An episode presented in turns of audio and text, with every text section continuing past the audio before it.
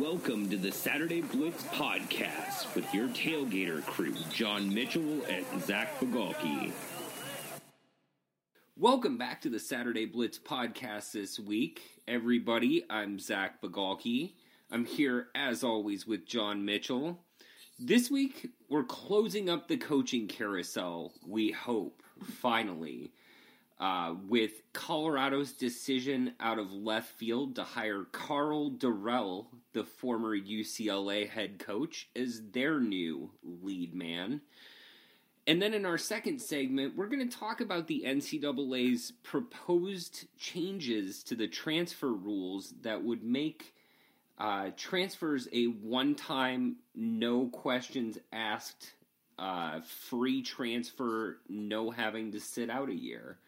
So we'll have a bunch to talk about with that because, you know, I think some things are a little bit fuzzy around that. So we'll dive a little bit into the numbers and, uh, yeah, have a grand old discussion. Before we get into football, John, uh, it's been a week since we got to talk. How are you doing out there in Alabama? I'm doing well, enjoying um, finally some dry weather. It's been raining here like crazy, so I'm trying to avoid that. But otherwise, uh, doing really well. Um, yeah.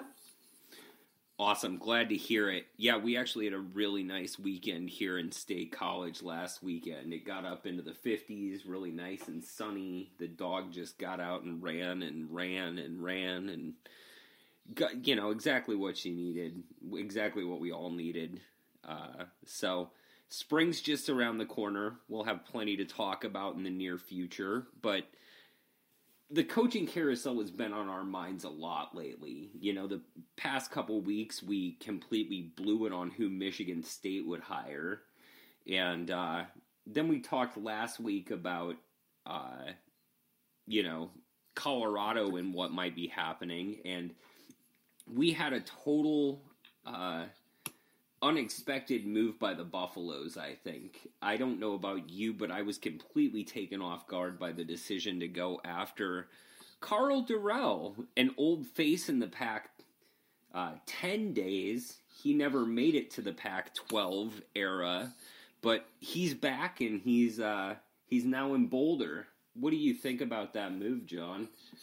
I mean, I was stunned. I don't remember ever seeing his name in the discussion for the job when you had your you know usual prognosticators coming out and throwing out lists of candidates.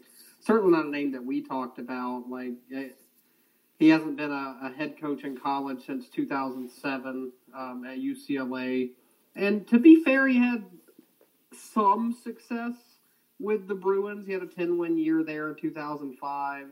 Uh, overall, finished with a winning record, which you know isn't what UCLA hopes for. But to be fair, really, since he's been gone, it's not like the grass has proven to be a lot greener in LA for the Bruins either since his uh, firing. I thought it was interesting. Just you, you see a lot of colleges now going for you know innovative young minds and trying to find the next kind of guy who's going to be innovative and stuff and kind of take college football by storm. So I was a little bit surprised to see the Buffaloes go with a with a guy who's you know formerly fired Pac-10 coach, like you said, who's been you know an NFL assistant for a while. Had one year where he was um, offensive coordinator for Vanderbilt in 2014, I believe it was, in between several different stops along the professional ranks. So maybe he's learned a lot in all these years.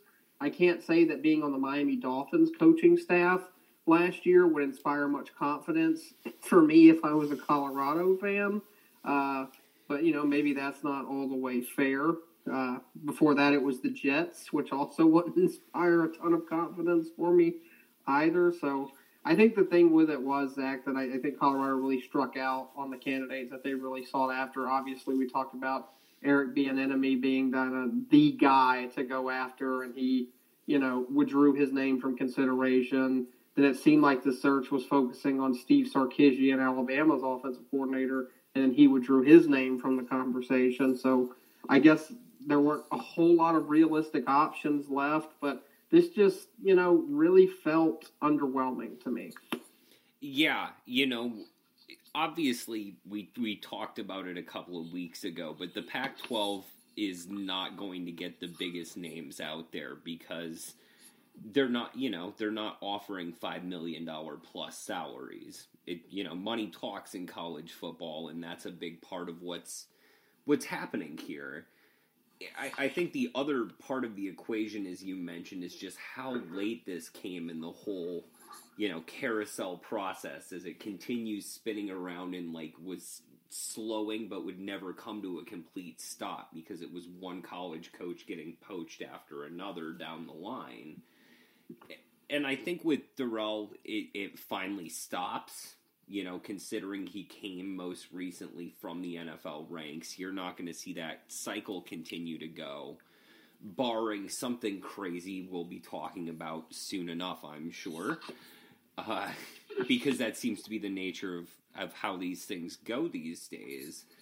But yeah, you know, a guy who five years, eighteen million dollar contract with Colorado, he's making three point six million on average a year.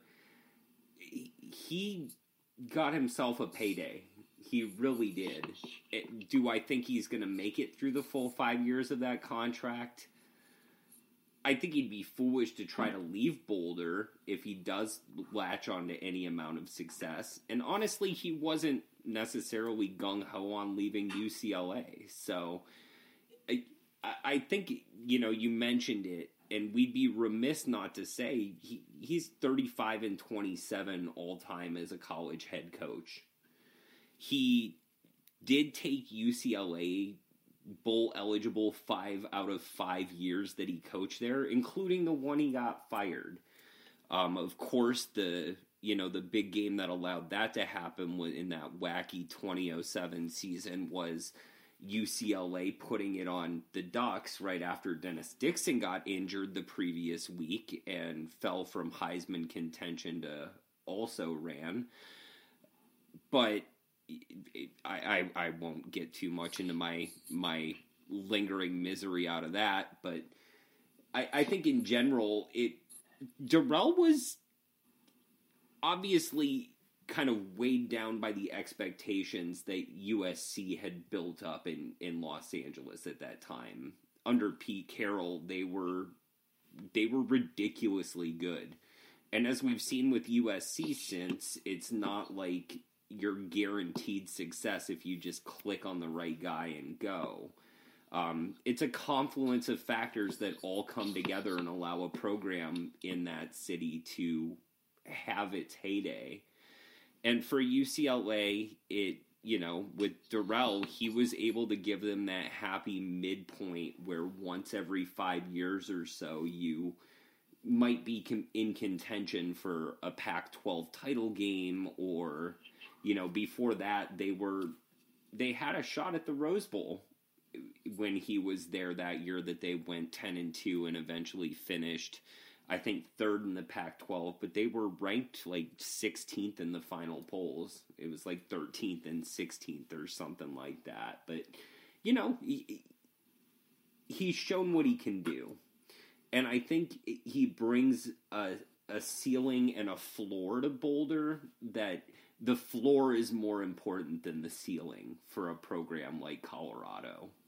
At this point, they needed to guarantee themselves six, seven win seasons consistently before they really get to a point where they're, you know, once every five years. It's the same formula that's worked at Arizona in the past. It's the same formula that's worked for other Pac 12 schools in general. And I think that's you know, no school necessarily won, especially one with a national championship in the past 30 years, wants to say to themselves, that's the kind of team we are. But let's face it, since Colorado came to the Pac 12, that's the kind of team they are. You know, they had that one. That one season where they made it to the Pac 12 championship game and flamed out it, it, it's one of those things where you're not going to just fall into instant success at a program like that. And if you're gonna take a chance on a guy, at least they took a chance on a guy who's over 500 as a coach. It's just I find it strange because it felt like Colorado was really striving for so much more as a program. That's why they fired Mike McIntyre a few years ago, who was what a year and a half removed from being Pac-12 Coach of the Year and leading the Buffaloes to a 10-win season. You know, and they had fallen back to five and seven, six and six range after that, but they had that you know, confluence of factors like you were talking about, where you've got a good recruiting class, you build them up, and once every three or four years you're a contender, and then you're back to fighting for bowl eligibility. And if that's what they're shooting for right now, I just I don't understand like the mistake they made a few years ago getting rid of Mike McIntyre and going with Mel Tucker and then watching him leave, and now you're stuck with, you know, Karl Dorrell, who last time he was in college was at Vanderbilt trying to run the same West Coast kind of system he was running at UCLA and having no success. I think Vanderbilt averaged 17 points per game in 2014 when he was the offensive coordinator for Derek Mason, and they went three and nine. And to be fair, you know, obviously, anytime you're coaching Vanderbilt, you're playing against the stacked deck in the SEC because you're not going to attract the same level of talent there that um, other programs are going to be able to in that conference. But I just don't know. It just doesn't. It felt so underwhelming to me. I just and the first thing that really popped into my head was the fact that they were shooting so high by getting rid of McIntyre that now they're going back to settle and probably hoping they can get back to that kind of level um, on of success on the gridiron, where they can have that once every three or four years be in contention uh, to get to the Pac-12 title game and maybe a Rose Bowl bid. And you know, I think that's the thing about Dorrell is fans really want to think about that once every three to four years, right? They really winning titles is what it's all about. I, I mean, obviously, for you at this point, winning titles, you, the fact that it didn't happen this season feels odd. I'm sure for you, but I think the thing is, is as I was mentioning, the floor is what's important for Colorado. If they're if they go to a bowl game each of the next five years, that's huge for a program like that. Especially in a competitive league like the Pac-12 South, where a slip up or two and you're at five and seven. So if you can hit that six six mark, that's huge. What I think is interesting though is what what does this do for Darren Chiaverini? You know, he was the interim coach that that was named after uh, after Tucker left for East Lansing, but you know he's been huge for their recruiting in the past, and I wonder is Dorrell going to have to end up completely reinventing the wheel there in Boulder? And I think if the school's able to maintain some of these key parts to their staff it's gonna be a less painful transition, and I think Dorrell can find quicker success. I think if he's having to completely rebuild his own new staff, especially six years removed from his last time as an assistant in college and 13 years removed from his last head coaching experience, the names, the styles, you know, everything has changed in college football even just in the past five years. You know, I think if we'd been, we'd be talking about completely different things back then. And that's the fun of this sport, but at the same time, is that going to hang him up? And, you know, I think the big corollary is I don't want to write him off immediately because I know both you and I were quick to do that with Herm Edwards. And the fact that he came in with uh, even further removed from the last time he was anywhere near a college campus in a coaching capacity. It, it's something where it is possible to get back to that similar level in the Pac 12 South of being competitive. And Colorado needs competitiveness and they need stability. And I think in a guy like Dorrell, you're not going to see a guy who's just going and hunting for the next opportunity you know, they had to drag him out at UCLA even though he was still taking them to bowl games. It kind of felt like to me, like you mentioned Chiaverini being the interim coach, it kind of felt like you were getting so late in the process and options were becoming so limited.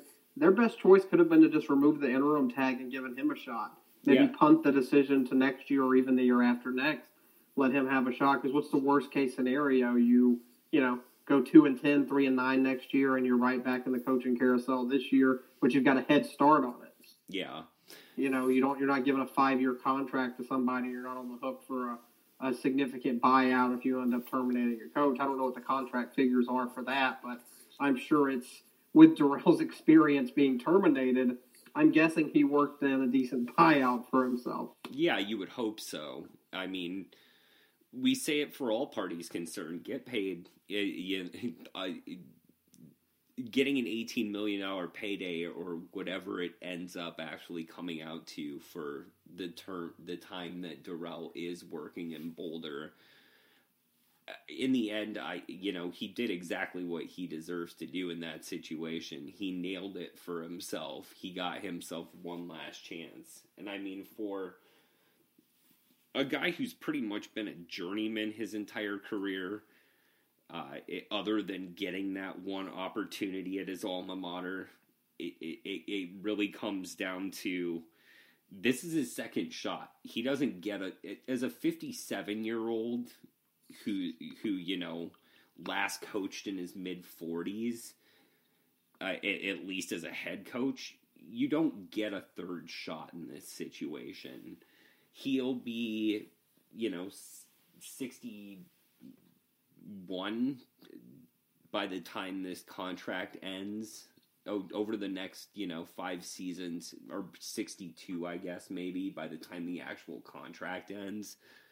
And good for him. And the thing is, is I think Colorado, if they find themselves happy with, you know, his what he brings to town, it, he'll, he'll stay there as long as they they let him keep coaching, and I, I I think there's something to be said for a program like that about loyalty from a position and as great as it is to get a striver like Mel Tucker, for instance, who was really kind of just vaulting up those ranks quickly, there's something to be said for getting a guy who will maintain some stability there in town it you know it's worked for Kyle Whittingham at Utah, for instance. So yeah, I think that's certainly what they were shooting for because when you have a coach that you only have for one year and they roll off, that's going to leave some a sour taste in your mouth on that. Because Tucker was that up and coming young coach who,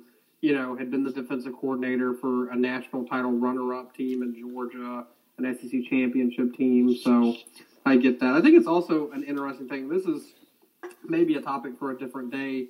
That it took this long for um, Dorrell to get a second opportunity as a head coach, and I think that's there's a larger discussion here about how often that happens for minority head coaches, both in college and in the NFL, and how once fired, it takes them a lot longer to end up on their feet. Whereas there's a lot of you know white coaches who fail at their first head coaching gig and they, you know, land right back on their feet at a big coordinator job somewhere or at a, you know, lower division school. So I do think that's interesting because I don't think he was an abject disaster at UCLA to the point that everyone involved was like, okay, we made a huge mistake. He just didn't win at the level, like you said, that USC across town was winning to, you know, obviously make everyone in the, involved in the UCLA program envious that they wanted to be like the Trojans. So I think that's probably a different topic for a different day, but that's a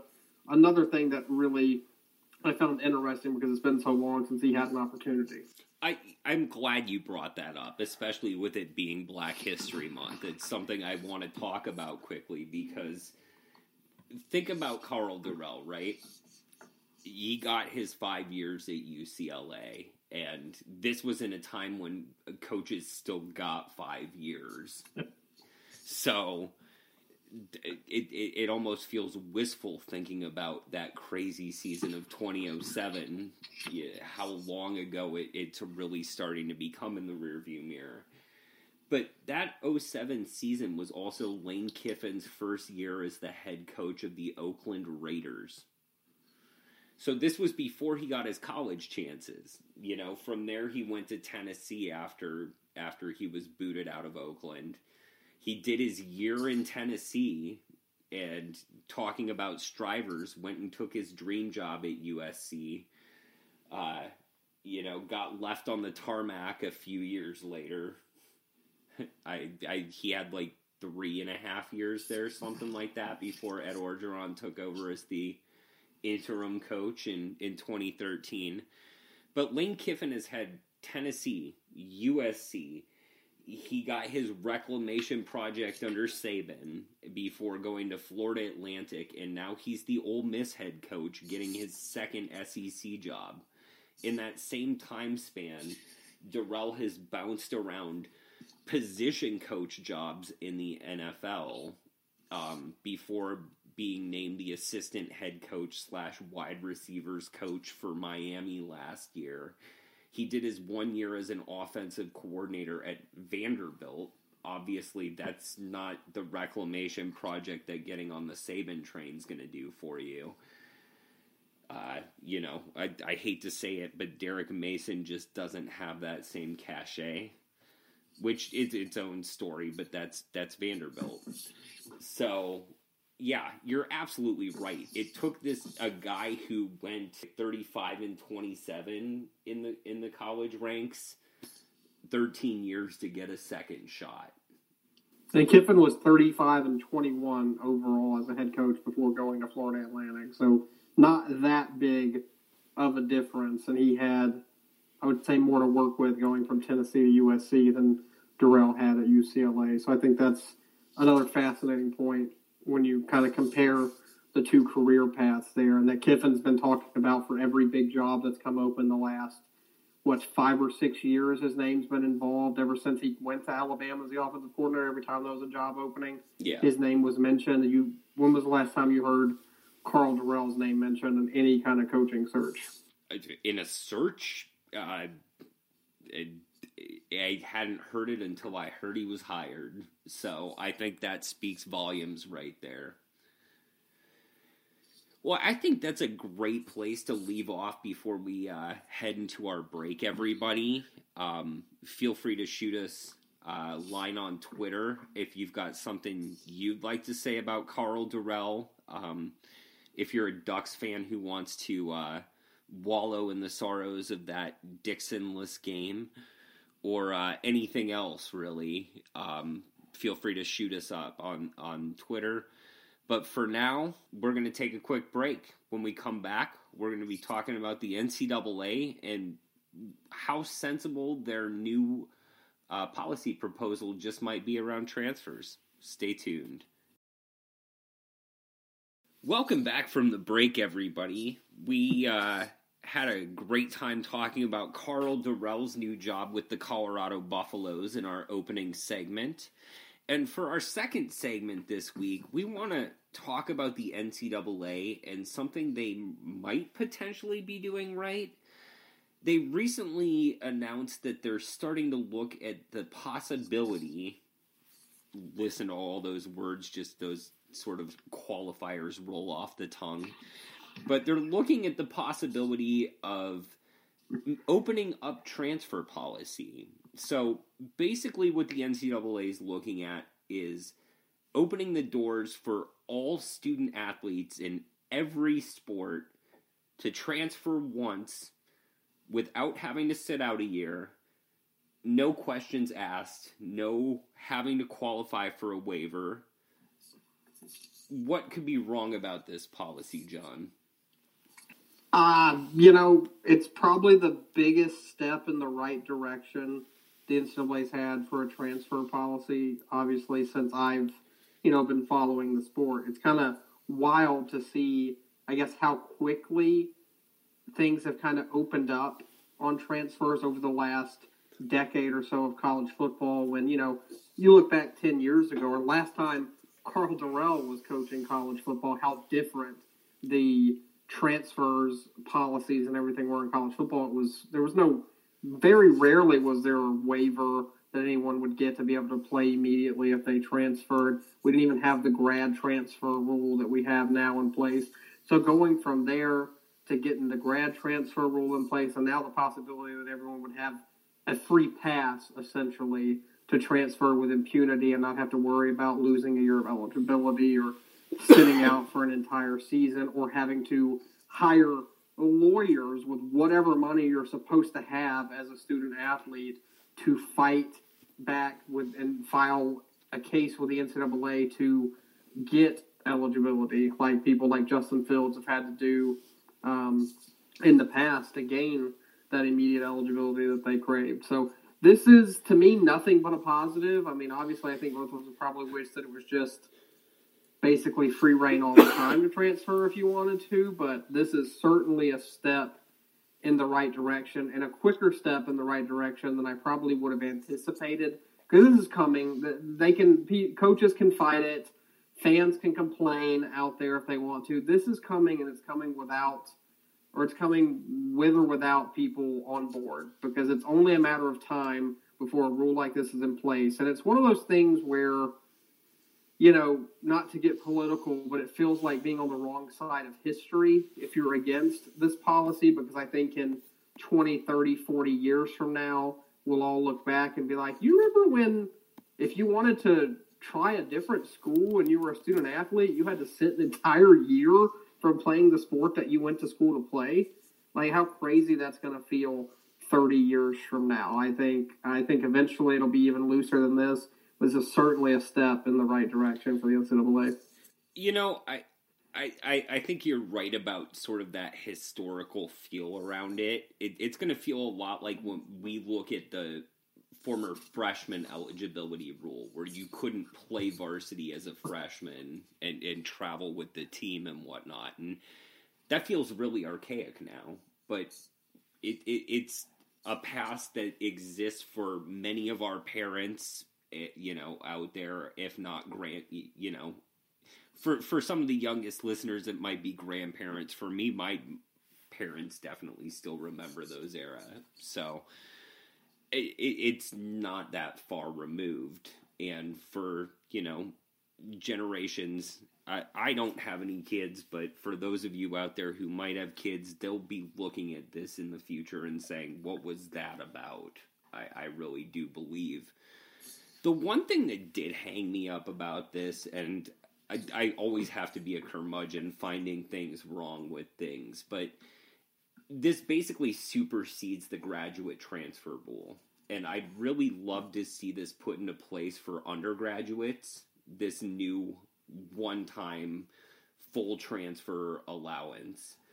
Um, I'd love to see it for undergrads, and you get a second opportunity if you're going into grad school for me, it didn't necessarily make the most sense in the field that I ended up sort of winding my way through my undergraduate career toward to stay at the school I was at in terms of the people that I could work with to really further my career. Um, it, you know, going pro in something other than sports, if you will. Um, even though I talk about sport history and that's that that's the career, but you know, it, leave me aside there. The fact is, for anybody who's going into any graduate study, there might be a better fit for you in terms of the faculty you're working with. And if you're a serious enough student that you, A, finished your undergrad in time to still have eligibility to play uh, in college, and you're good enough to get accepted into a graduate program somewhere that has faculty that really works well with you, you ought to have the right to do that. You know, I because I think a lot of people I, I transferred twice as an undergrad. You guys have heard that out there before. But ultimately I had no penalties. I could continue going and writing for the campus newspaper right away, or I could, you know, get a campus job right away or go work in the archives, do whatever. And I didn't have to sit a year or, or, or kind of sacrifice that potential growth period for any particular reason. And without those transfers, I wouldn't have ended up at the point that I'm at right now. I, you know, I'm doing my my PhD right now at the place that's different where I got my master's degree from. The fact is, is a wide influence of schools can be really beneficial in the educational sense. And I think the the only thing the NCAA is doing wrong here is eliminating that hard fought, eh, you know, incentive to actually go out and get an education and possibly take advantage of the opportunities to get even more education. That'd be my only qualm with this, honestly, because I think, as you said, it, it's a great first step toward even further liberalization of the rules. Yeah, and I think maybe when this rule actually rolls out, when they actually finish, and you know, there's going to be some language changes in it before it actually comes to pass.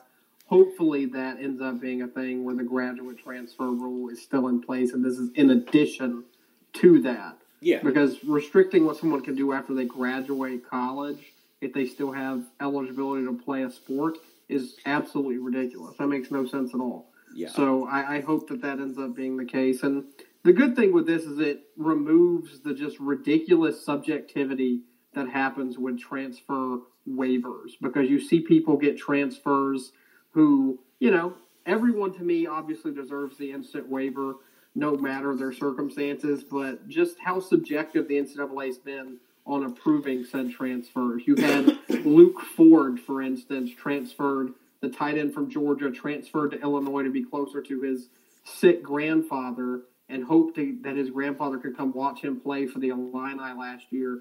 Wasn't granted that waiver, and then recently his grandfather passed away, Yep. which is just the worst possible scenario for that kind of thing. And it just it's never made any sense because there's it's never been black and white on this kind of stuff. The NCAA, to me, it always feels like they're practically flipping a coin, like they're Javier Bardem's character in No Country for Old Men, and he's deciding everyone's fate by a coin flip. You know, that's what it took me back to. So I always have to throw a movie reference out there. Yeah. But that's what it really feels like to me, and that was just such a sad thing to see. And I, I'm glad that there could be a rule in place that would remove that kind of subjectivity from it because there's just never been any clarity on what it takes to actually get granted that waiver. Oh, I completely agree. And the other thing I really want to talk about around this and make sure that we we we reserve plenty of time because I'm sure it's gonna, you know, lead to some minutes here. People have talked about this as like the death knell of college sports and this idea of the rich getting richer from the opportunity to have a transfer like this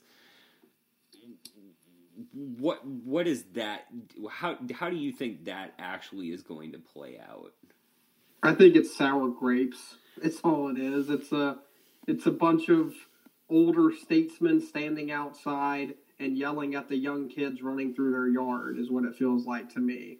You know, because it's just it's people who are resistant to change, people who, you know, want to have this faulty sense of amateurism and people who don't realize all it takes to be a student athlete in today's society and in today's college athletic world. Because like we've talked about before it's a job. It's a full-time job and as an employee and that's how it often feels as a collegiate athlete. As an employee we can choose to quit a job and start a new job as often as we want.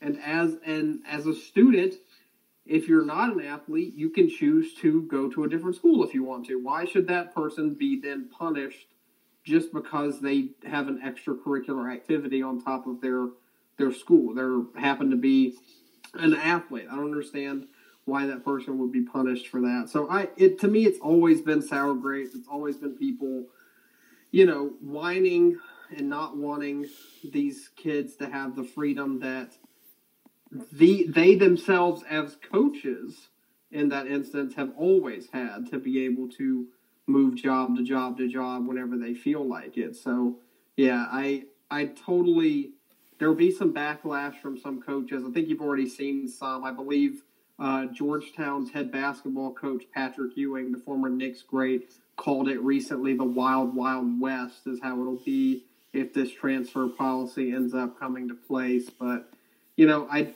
there's always people who think the worst in these situations and want to throw out scare tactics to make it seem worse than it's going to be.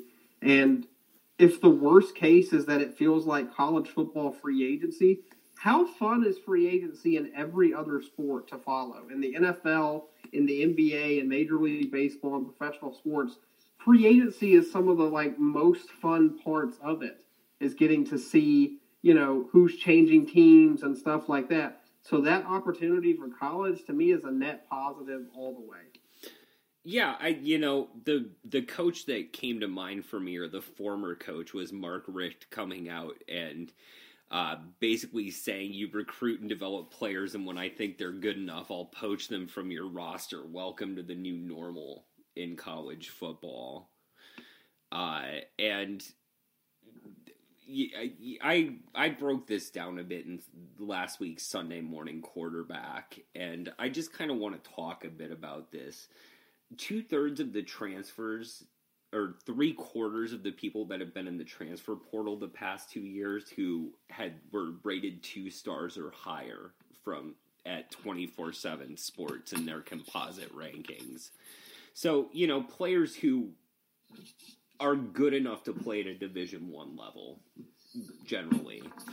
There's been 328 of them that went into the transfer portal 320 were at division one uh, Division One A schools, FBS schools. So a Power Five or a Group of Five school.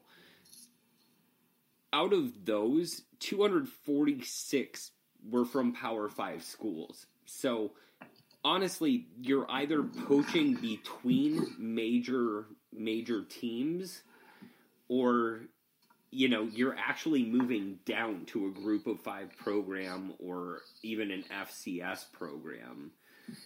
These players, you can't say that the rich are getting richer because at most they're making a lateral move to an, another school that has just as much prestige. It's it's Justin Fields going from Georgia to Ohio State. This isn't the rich getting richer. It's the rich passing their money back and forth between their hands. It, that's all it really is in this instance. And yes, it's one program getting stronger at the expense of another. But in general, what we're going to see here is not a, a, a crazy redistribution upward in talent, but we're going to see that distribution downward. Obviously, four and five star players, we've only seen four total five star players go into the transfer portal. They all were, you know, five, they were all at Power Five schools. They all went to a different Power Five school. It's not like the the cream of the crop are doing anything but going from one blue blood program to another if they do move. And honestly, I mean, think of it with Jalen Hurts. He went from Alabama to Oklahoma. He wasn't going to resurrect Vanderbilt, as we talked about in our last segment. That's not the type of school that's going after this type of player. It's going to be a school like Oklahoma or I even think of like Russell Wilson going from NC State to a Wisconsin team that at the time was a Big Ten powerhouse and needed that last piece to get themselves to another Rose Bowl. So that's the type of transfers we're talking about. Is a a, a four or five star player is going to be going from a Power Five school, and they're going to either be going to another Power Five school. Which don't don't tell me that's the rich getting richer. Even if it's every single one of them going from Kansas to Oklahoma, for instance, it, it it's teams that honestly still have much higher valuations than anything a group of five school was going to do. And so maybe it's redistribution up the top 25 in that case, but everything I've seen in the numbers from the past two years of having good transfer portal data, it just doesn't bear that out. Also, the the major Power Five programs typically don't have a lot of roster spots to go after transfers year in and year out anyway because they're constantly signing full recruiting classes every single year because they're recruiting better than everybody else. So they don't have a ton of roster spots sitting around to poach talent from other schools because they don't have the room. Yeah. You know what I mean? They only have one or two spots every now and then, and maybe they'll grab a, a graduate transfer tight end like Alabama did this year from North Carolina or something like that. Um, and then I don't even know why anybody would be upset about a kid from a group of five program who would potentially move to a power five program anyway, because good for that kid. You know, he probably was under recruited coming out of high school, probably worked his ass off at this group of five program, and then drew the attention of these power five blue blood programs that he probably always dreamed of playing at as a kid, and then earned that opportunity to get noticed by the Oklahomas of the world, or the Oregons of the world.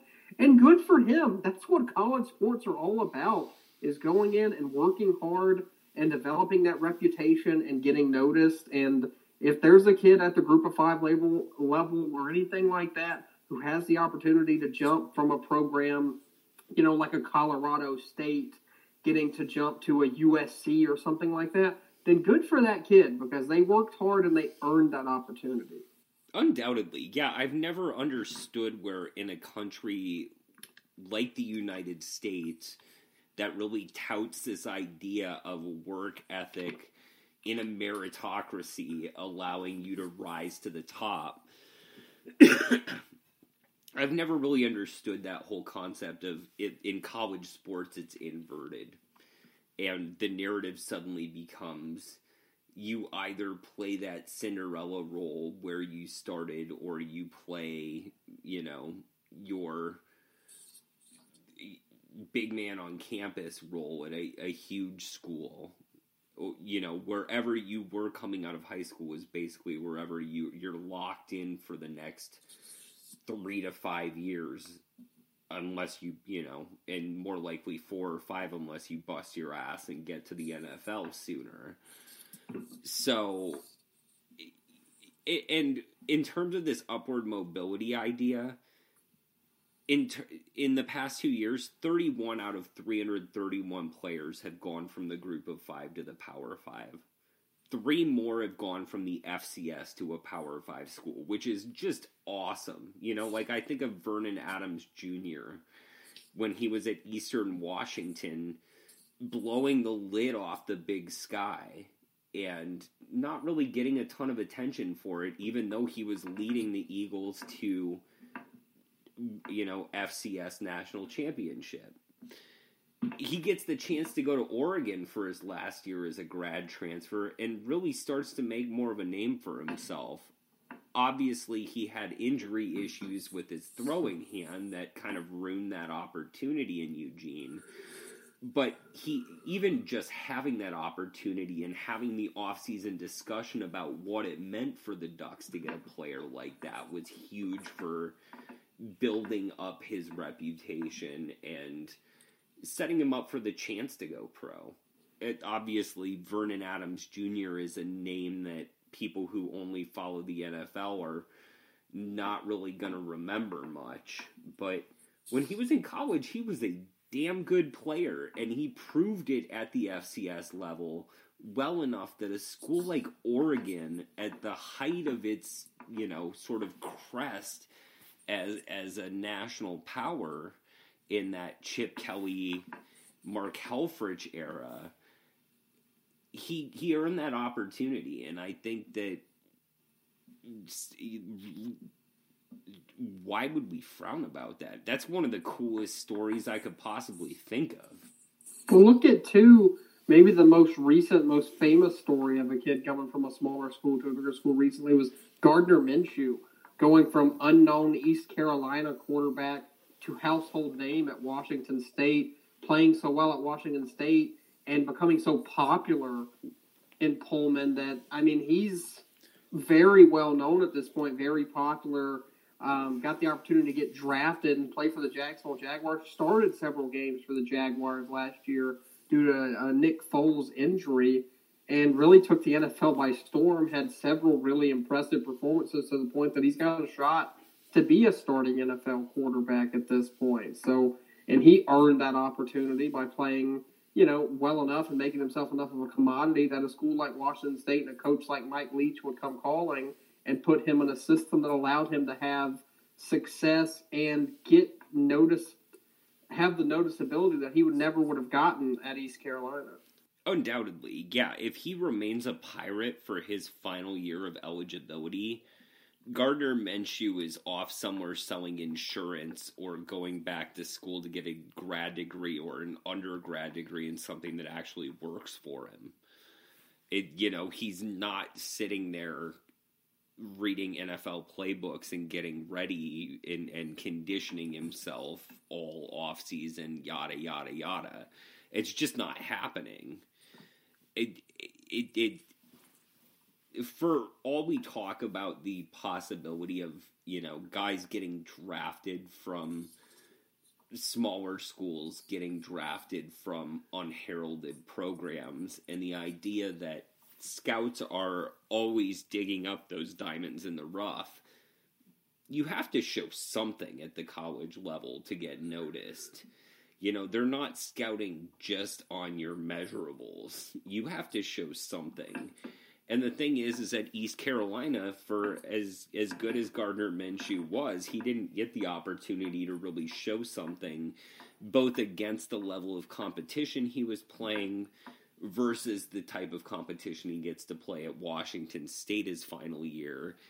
And just the team success, the players he's playing with, the system he's in, none of it fits him quite like he explodes in Pullman.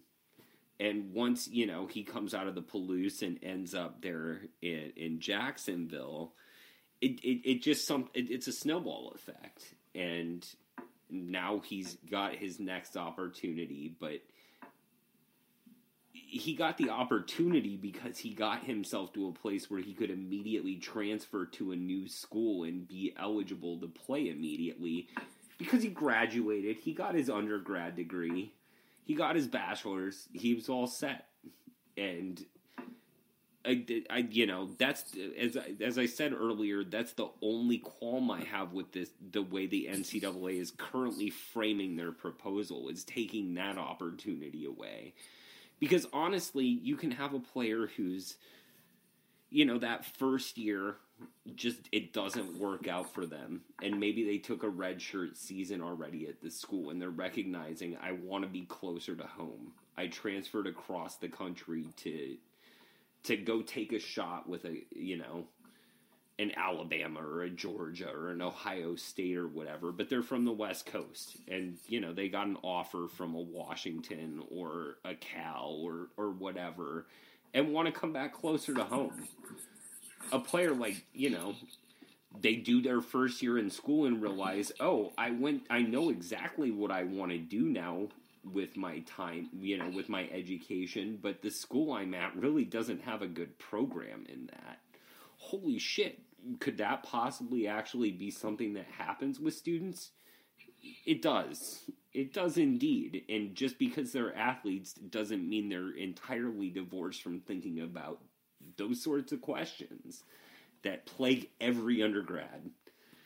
And so they use up that one thing of eligibility. They bust their ass then and get their chance to transfer, but that you know it's off the table or whatnot. I think that's ridiculous. But otherwise, let that first opportunity be a free one.